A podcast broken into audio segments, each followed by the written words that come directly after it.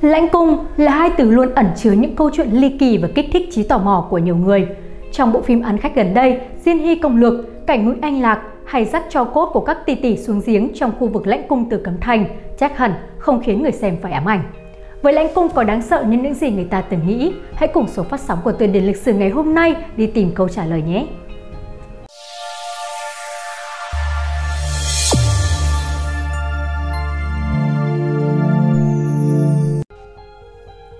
Thành, địa danh nổi tiếng nhưng ẩn chứa nhiều bí mật lịch sử thâm sâu.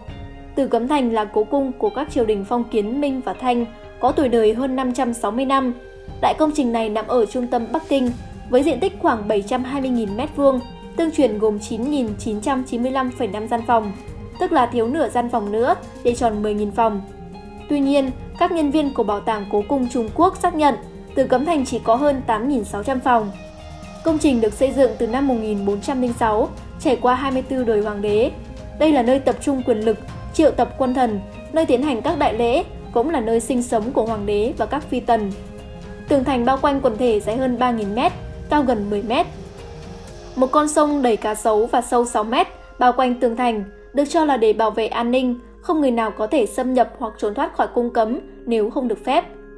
Trong số gần 10.000 gian phòng, nhiều khách tham quan tò mò về khu vực hậu cung bởi họ muốn biết liệu có tam cung lục viện 72 phi tần hay không. Đặc biệt, khi mỗi phi tần bị thất sủng và bị giam vào lãnh cung, người đó sẽ trải qua điều kiện sống như thế nào, có giống như trong một nhà tù hay không. Sự thật về lãnh cung khác xa so với tưởng tượng của hậu thế. Lãnh cung là một địa điểm quen thuộc, thường xuất hiện trong các bộ phim cổ trang. Đây vốn là nơi mà các phi tử thất sủng hoặc phạm tội bị đày đến. Một khi sai chân vào nơi này, vị phi tần ấy khó có cơ hội đắc sủng lần nữa, thậm chí còn có thể chết thảm mà không ai biết đến. Cũng bởi vậy mà từ xưa tới nay, nhiều người thường nảy sinh ảo giác với lãnh cung, coi đó là mảnh đất nhiều âm khí không may mắn. Nhưng đó chỉ là lãnh cung được tái hiện trên phim ảnh. Vậy liệu rằng địa điểm này còn thực sự tồn tại trong Tử Cấm Thành hay không? Câu trả lời chắc chắn là có. Tuy nhiên lãnh cung ngoài đời thực lại khác xa so với những tưởng tượng của hậu thế. Theo ghi chép của các nguồn sử liệu, cố cung không xây dựng lãnh cung tại một địa điểm cố định nào. Lãnh cung bên trong Tử Cấm Thành chỉ đơn giản là một căn phòng tối dùng để giam lỏng hậu phi. Vị trí cụ thể cũng thay đổi qua mỗi đời vua. Những năm dưới thời Minh Hy Tông, Thành Phi Lý Thị từng bị giam vào lãnh cung. Bấy giờ, lãnh cung nằm ở gian phòng phía tây Ngự Hoa Viên, nhưng tới thời Quang Tự, Chân Phi lại bị giam vào lãnh cung ở phía bắc thuộc các cảnh kỳ. Như vậy, không khó để nhận thấy vào mỗi đời vua khác nhau, vị trí của lãnh cung cũng có sự thay đổi. Lãnh cung, nơi bắt đầu mọi cái chết. Vào thời quang tự nhà Thanh, chân phi mà hoàng đế quang tự yêu mến, bị từ hy thái hậu giam lỏng tại gian phòng phía bắc của các cảnh kỳ. Rồi sau đó vị hoàng phi này bị ép nhảy xuống giếng mà chết. Vào thời Minh, cung Cản Tây ở phía tây Ngự Hoa Viên được sử dụng làm lãnh cung. Khách thị là nhũ mẫu của hoàng đế Minh Hy Tông, Chu Du Hiệu. Khách thị cấu kết với thái giám Ngụy Trung Hiền và nắm nhiều quyền thế trong cung. Tất cả những người không vừa ý khách thị đều bị hãm hại. Như Trương Dụ Phi có lời qua tiếng lại với khách thị, ả ôm hận trong lòng và đặt điều nói xấu trước mặt Hoàng đế Hy Tông, nói rằng đứa con mà Trương Dụ Thi mang trong mình không phải là cốt nhục của Hoàng đế. Hy Tông nghe xong thì tống Trương Dụ Phi vào lãnh cung, ở vị trí sau này là ngự hoa viên của nhà Thanh. Khách thị cũng không cho người mang đồ ăn đến đầy đủ, khiến cho Trương Dụ Phi chết đói trong lãnh cung. Thành Phi, một người phi khác của Hy Tông, có lòng tốt, đem câu chuyện bi thảm của Trương Dụ Phi nói với Hoàng đế. Hách thị biết được cũng giả truyền chỉ dụ của hoàng đế và giam Thành Phi vào lãnh cung ở phía tây ngự hoa viên. Thành Phi đoán biết trước được cảnh này và giấu sẵn đồ ăn nên thoát được cảnh chết đói. Sau đó, một số phi tần cũng bị giam ở đây. Thời hoàng đế Minh Hiến Tông, hoàng hậu Lý Mục Kỷ cũng từng bị giam ở lãnh cung. Điều đặc biệt là một hoàng đế tương lai được sinh hạ chính ở nơi này. Khi đó, Vạn Quý Phi được hoàng đế Hiến Tông sủng ái và không thích những kẻ khác đến gần ông, những người đã sinh con cho hoàng đế và cả hiếu mục Hoàng hậu Kỳ thì đang mang thai cũng bị đưa vào lãnh cung. Hoàng hậu sinh ra Chu Hữu Đường, về sau trở thành hoàng đế Minh Hiếu Tông. Dưới sự giúp đỡ của nhiều thái giám và cung nữ, Chu Hữu Đường sống trong lãnh cung đến năm 6 tuổi thì được đưa vào cung nhận cha. Ngoài ra, một số nhà nghiên cứu từng nhắc đến An Lạc Đường cũng là một lãnh cung. Những người phụ nữ có tội hoặc già yếu, đau bệnh đều được đưa đến đây. Lãnh cung dành riêng cho đàn ông. Nhiều người phụ nữ phi tần bị nhốt vào lãnh cung và phải chết ở đây khiến thế gian mặc định lãnh cung chỉ dành cho phụ nữ. Bởi vậy, không nhiều người biết, trong lịch sử phong kiến Trung Quốc, lãnh cung cũng được dùng để giam giữ đàn ông và kết cục của họ cũng bi thảm như những người phụ nữ. Cung này được đặt tên khá mỹ miều là cung tiêu diêu, nghĩa là tự do tự tại và gắn liền với hoàng đế sáng lập nhà Minh, Chu Nguyên Chương.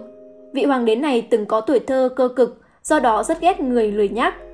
Ông quy định cho quần thần và dân chúng chỉ được nghỉ 3 ngày một năm là năm mới, đồng chí và ngày sinh nhật của ông. Tất cả những người cờ bạc hoặc dỗi dãi dắt chó, cầm lồng chim đi dạo thì đều phải giam vào lầu tiêu diêu, biến nơi hạnh phúc trở thành nơi những kẻ lười nhác phải chết đói. Lầu Tiêu Diêu vốn ở kinh đô cũ của triều Minh, sau khi nhà Minh rời đô về Bắc Kinh, cung Tiêu Diêu được xây dựng. Cung này về sau không còn giam những người bình dân nữa, mà thành nơi giam giữ những phạm nhân và các thầy giám. Họ bị bỏ đói đến chết, sau đó dưới thời nhà Thanh, truyền thống này của cung Tiêu Diêu cũng được kế thừa. Lãnh cung cấm cửa khách tham quan, liệu có phải vì những bóng ma phi tần đáng sợ? Từ Cấm Thành xưa kia chính là nơi ở của hoàng đế, người bình thường khó có cơ hội tiến vào. Ngay cả khi được triệu vào, họ cũng không được phép đi lung tung ở nơi vốn là trọng địa của hoàng gia. Chính vì vậy, hiểu biết của bách tính xưa về hoàng cung vốn rất ít, mà những thông tin về lãnh cung lại càng thêm khan hiếm. Sau này, cố cung được mở cửa công khai và trở thành điểm du lịch cho khách tự do tham quan. Tuy nhiên, một số điểm trong hoàng cung khổng lồ này vẫn bị niêm phong để tránh gây ra những tin đồn thất thiệt, một trong số đó chính là lãnh cung. Nơi đây vốn được dùng để giam lỏng phi tần, thậm chí từng chứng kiến không ít cái chết của những cung phi bị thất sủng. Vì thế, từ thời xa xưa vốn đã có nhiều giai thoại ly kỳ, ghê rợn xoay quanh lãnh cung. Thậm chí có nhiều người kể lại rằng đã từng nhìn thấy phụ nữ mặc áo trắng đầu vấn tóc kiểu cung tần nhà Thanh cất những tiếng khóc oan ái, bi thương. Phải chăng việc lãnh cung không được mở cửa cho du khách tham quan cũng liên quan tới những lý do tâm linh như nhiều người vẫn chuyển miệng? Sự thật không phải như vậy. Trước đây cũng có không ít người đặt ra nghi vấn về việc tại sao lãnh cung không được mở cửa đón khách du lịch. Phải tới khi vị hoàng đế cuối cùng của nhà Thanh là Phổ Nghi đã xuất bản cuốn sách Nửa đời trước của tôi vào những năm cuối đời mình, hậu thế mới tìm ra câu trả lời chính xác cho nghi vấn ấy. Theo lời giải thích của Phổ Nghi, lãnh cung bên trong từ Cấm Thành đều là những nơi hết sức đổ nát. Khi chế độ phong kiến còn tồn tại, địa điểm này vốn đã không được hoàng đế để tâm hay chú ý. Hơn nữa, cuối thời nhà Thanh, quốc khố thiếu hụt, hoàng cung lại quá rộng lớn, triều đình hoàn toàn không muốn phí hoài tiền bạc cho việc tu bổ lãnh cung. Trải qua nhiều biến động của lịch sử, lãnh cung bên trong Tử Cấm Thành vốn đã hoang tàn, lại càng trở nên cũ kỹ, đổ nát.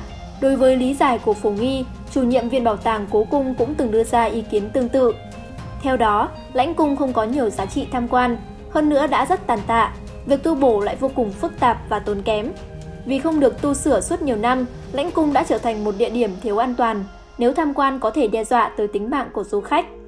Đây mới chính xác là lý do khiến lãnh cung cho tới hiện tại vẫn là địa điểm bị niêm phong và không mở cửa cho du khách, chứ không phải do âm khí quá nặng như nhiều người vẫn nghĩ. Quý vị và các bạn đang theo dõi trên kênh Từ điển lịch sử. Nếu thấy số này hay, đừng quên bấm like, share để lan tỏa thông tin ý nghĩa này và nhớ subscribe kênh Từ điển lịch sử để nhận thêm nhiều thông tin lịch sử bổ ích. Còn bây giờ, xin chào và hẹn gặp lại!